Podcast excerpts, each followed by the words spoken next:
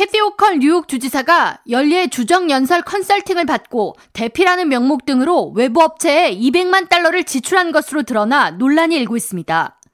뉴욕타임스는 16일 신원 공개 거부를 요청한 복수의 취재원을 통해 입수한 공식 문서를 통해 호컬 주지사가 주정 연설에 필요한 뉴욕주 정책 마련을 위해 컨설팅 회사 등에 200만 달러를 지출했다고 밝혔습니다. 매체는 주지사가 보스턴 컨설팅 그룹, 딜로이트 컨설팅 그룹 등에 상기 비용을 지출한 데다 연설 원고 작성을 위해 맨해튼 대필 회사를 통해 연설문 작가를 고용하고 2만 5천 달러를 지출했다고 전했습니다.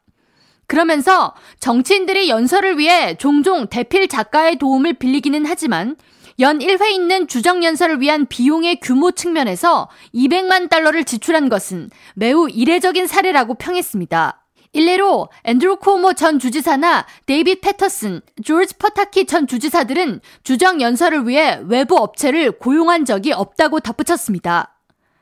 뉴욕타임스의 해당 보도 후 호컬 주지사의 대변인 줄리 우드는 캐티 오컬 주지사는 올해 국정연설 시에 취임 선서를 한 지 5개월이 채 되지 않았기 때문에 주정 연설을 준비할 충분한 시간이 부족했다고 설명하면서 주정 연설 준비에 외부 업체들로부터 일부 도움을 받은 것은 사실이지만 주의 주요 정책 우선순위를 목록화해서 주지사 사무실이 함께 연설 내용을 마련한 것이라고 해명했습니다.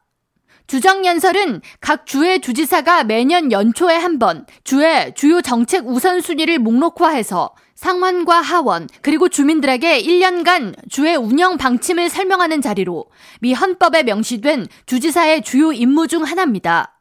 캐티 오컬 뉴욕 주지사는 지난 1월 주정 연설을 통해 매년 최저 임금을 물가 지수에 연동시켜 자동으로 올리는 방안을 제시했으며 뉴욕주 범죄의 근본적인 원인인 정신질환 문제 해결을 위해 병상 추가 확보, 주택 문제 개선을 위해 10년간 80만 개 주택 공급 정책을 밝힌 바 있습니다.